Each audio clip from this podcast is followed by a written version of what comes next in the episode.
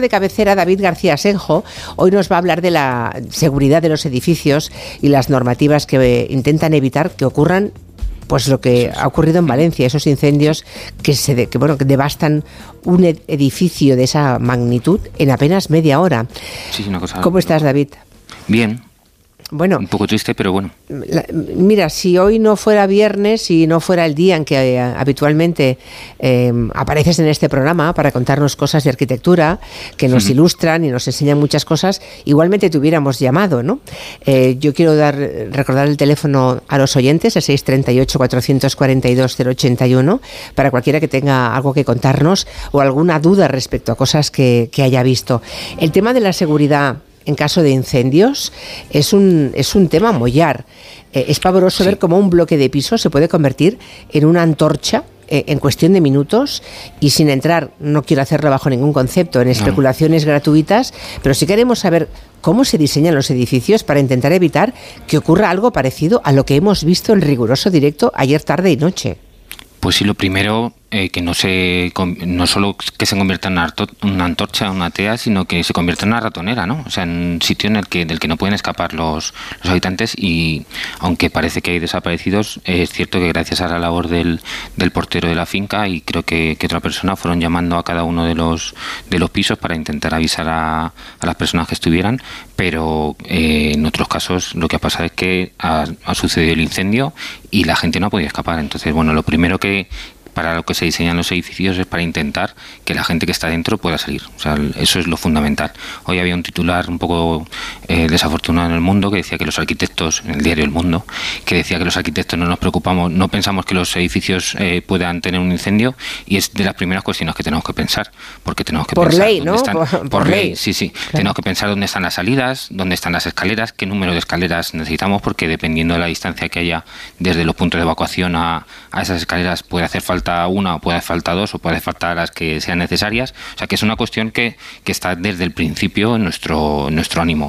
Y que, si no, no te dejan construir, no tienes el permiso. es que eh, hay que mm, justificarlo en cada momento que presentas un proyecto, desde que pides licencia hasta que inicias las obras, hasta que luego eh, pasa la inspección para comprobar que, el, que la vivienda tiene las condiciones para que le otorguen la licencia de primera ocupación o lo que sea para que se pueda utilizar ese edificio. Entonces, es una cosa fundamental que tenemos que tener muchísimo cuidado, que generalmente tenemos mucho cuidado y bueno, pues hay una serie de cosas que vamos a ir viendo a lo largo de, esta hora para ver cómo, cómo se puede evitar, sí.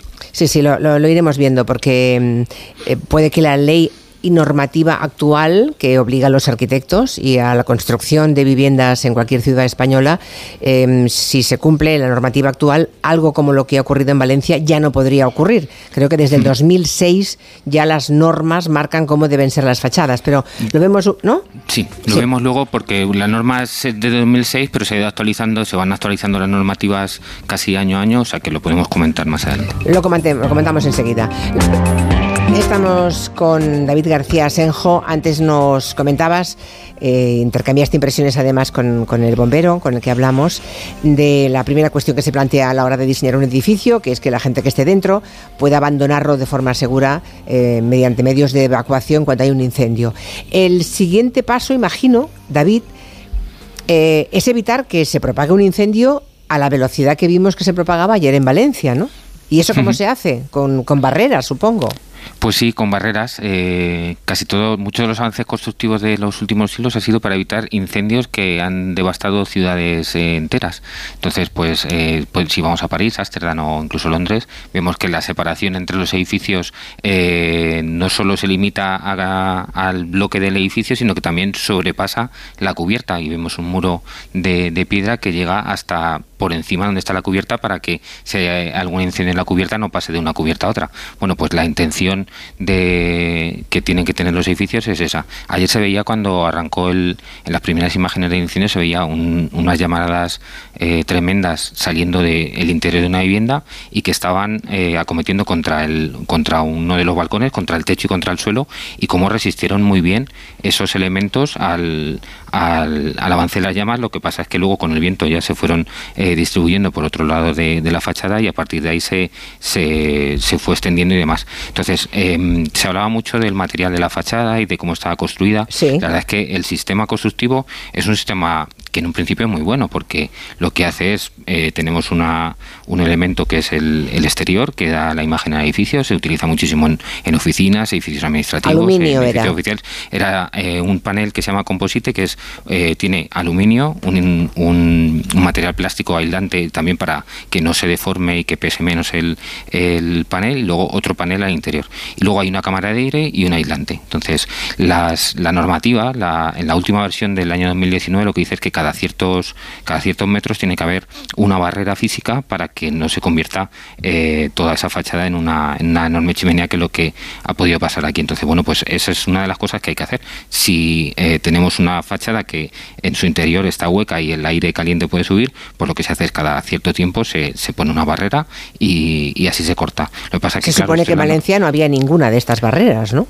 Mm, no lo sabemos, parece que no, pero la normativa lo dice. Lo que sí es cierto es que el edificio es anterior al, código técnico del año 2006 y él ha estado, esta mañana he estado revisándolo y no hace ninguna referencia a la normativa anterior. Claro, la normativa, como decía mm, el compañero se va, se va actualizando y cada vez que aparece alguna modificación o algún peligro que se pueda detectar, pues se, se va. Entonces, en este caso, puede ser que no fuera así y que por eso se extendió tantísimo, tanto en vertical como en horizontal. Por cierto que estos pisos son caros, ¿eh? Em, se vendieron a 6.000 euros metro cuadrado y claro, hay muchos oyentes que preguntan... se ofertaron a eso, lo que pasa que estuvieron, eh, fue en el pico de la burbuja que, que lo que hizo fue que luego mm, quedaron un tiempo, parece, sin vender y luego se bajó. Se ofertaron a eso porque la verdad es que el sistema en un principio es un sistema bueno no, no, no, tenemos por qué dudar de él porque hoy he estado mirando el, eh, la fábrica de, de, otro producto que se ha hablado, que es el Alucobón, que es este mismo sistema y está certificado por el Instituto Roja, que es el principal institución para certificar la calidad y la resistencia de los materiales. O sea que, los materiales, o sea que digamos que la constructora tiene buena defensa, podemos decir. Podría ser. Con la ley del momento, eh, bueno, está por ver todo, ¿eh? la investigación va a ser muy larga, pero vamos. Claro, claro. Con los certificados que tenga de los materiales, o sea, si al final lo que eh, decía mm, el bombero que no podemos, no me recuerdo el nombre, perdón que le diga al bombero, pero Pablo, sí, Pablo. Pablo, sí. Eh, Pablo decía que, eh, que claro, tú puedes abrir un grifo y saber si funciona, no puedes, no vas a quemar tu casa para ver si funcionan los sistemas de. Entonces tenemos que confiar en los certificados que aportan los, los fabricantes, los suministradores de, los productos de construcción y en este caso, pues tendrán que recurrir a, a, ese tipo de cuestiones para, para ver si se había aplicado un producto correcto y, si y se había instalado correctamente, claro. Me llama la atención, no sé, David, si esto se puede arquitectónicamente mm, solucionar. Todo el mundo habla de Julián, de, del conserje que avisó puerta por puerta. No hay una fórmula, como nos decía el asesor eh, de riesgos de incendios. Una alarma, una alarma Claro, algo que avise de alguna manera a los distintos pisos. lo ha comentado también un oyente por Twitter y creo que Jorge Unión y la normativa dice que en uso residencial que es una cosa que comentamos antes también, no solo hace falta poner, o sea, solo exige la normativa colocar estos mecanismos de, detección y de alarma a partir de 50 metros de evacuación, en, o sea, 50 metros de altura de evacuación. En menos no es obligatorio ponerla y en muchos casos no está. Luego eh, se habla de la torre de Grenfell en, en Londres. En ese caso, eh, aparte de todos los problemas que había, era, era un, un, edificio que tenía muchos problemas de mantenimiento porque era vivienda social y se acumularon toda una serie de cuestiones. O sea que y allí seguramente también había que poner eso. Luego, si tú pones la instalación, lo que es importante luego es controlar que cada cierto tiempo, igual que va el, igual que va el técnico del ascensor cada mes o cada dos meses, pues que vaya el técnico a mirar los, los, Es como el que tiene un extintor en casa y no lo mira nunca y, al cabo de 20 años este ese extintor que afortunadamente no has usado ya no vale para nada, ¿no? Pero por eso en las oficinas y centros de trabajo hay que controlar que todo ese, todo ese material de prevención que tenemos esté al día, ¿no? Y, Exactamente. Un, último apunte, eh, David García Senjo, y sé que me dejo en el tintero muchísimas cosas, pero el edificio podría colapsar y aunque la estructura de hormigón parece que ha resistido, em, he escuchado hace un rato a un ingeniero decir que es, casi seguro que habrá que, que demolerlo, que así no se puede reconstruir. Sí, ¿De qué depende? ¿De ¿Que se pueda reconstruir o que haya que demoler? Eh, yo creo que está tan dañada que... ¿Tú también crees lo mismo? O sea, que es que más seguro eh, reconstruirla y volverla a hacer eh, de nuevo. En, en, la torre de Grenfell en Londres dijeron que la, habían que, que la tenían que tirar.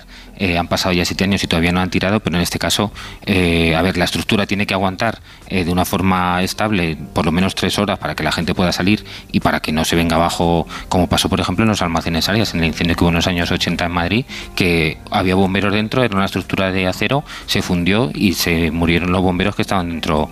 Entonces, una cuestión importantísima que tienen los bomberos y la actuación que tuvieron ayer es la precaución para llegar y que con su intervención no hagan daño a la estructura, sino que tienen que apagar el fuego, pero eh, si echamos agua, hemos hablado muchas veces de, de, las piscinas en las terrazas, hay que imaginar si echamos agua al, al edificio, aunque evapora, el peso, pero, claro. pero el peso que estamos añadiendo en cada, en cada con, con esto, eh, podemos hacer daño a la estructura y, y causar eh, casi un peligro mayor que el que, que, el que puede haber, ¿no? Entonces, lo que pasa es que, claro, eso ha aguantado, hasta mucho tiempo expuesto al fuego, tampoco, eh, no todos los sitios habrá estado igual, pero seguramente no se puede certificar la seguridad de cada uno de los elementos y lo más seguro será tirarla y volver a construir. Pero para todo eso faltan meses. Me acabo de quedar bueno, petrificada muchísimo. cuando nos has dicho que la torre Greenfield sí, de, de otro... Gran Bretaña sigue todavía en pie, un esqueleto sí, fantasmagórico, claro. Sí, es otro problema porque ya. es una cuestión de, de, que es una vivienda social, no hay medios y demás. Eh, aquí va a tardar, pero espero que, que, la solución llegue antes, que seguro que va a llegar antes que aquella. Al menos las administraciones públicas en España parece que están respondiendo con rapidez, ¿no? Tanto el ayuntamiento como la comunidad, como el gobierno de España.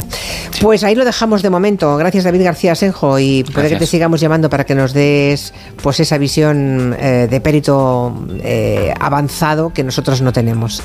Un abrazo. Gracias. Gracias. Un abrazo. Hace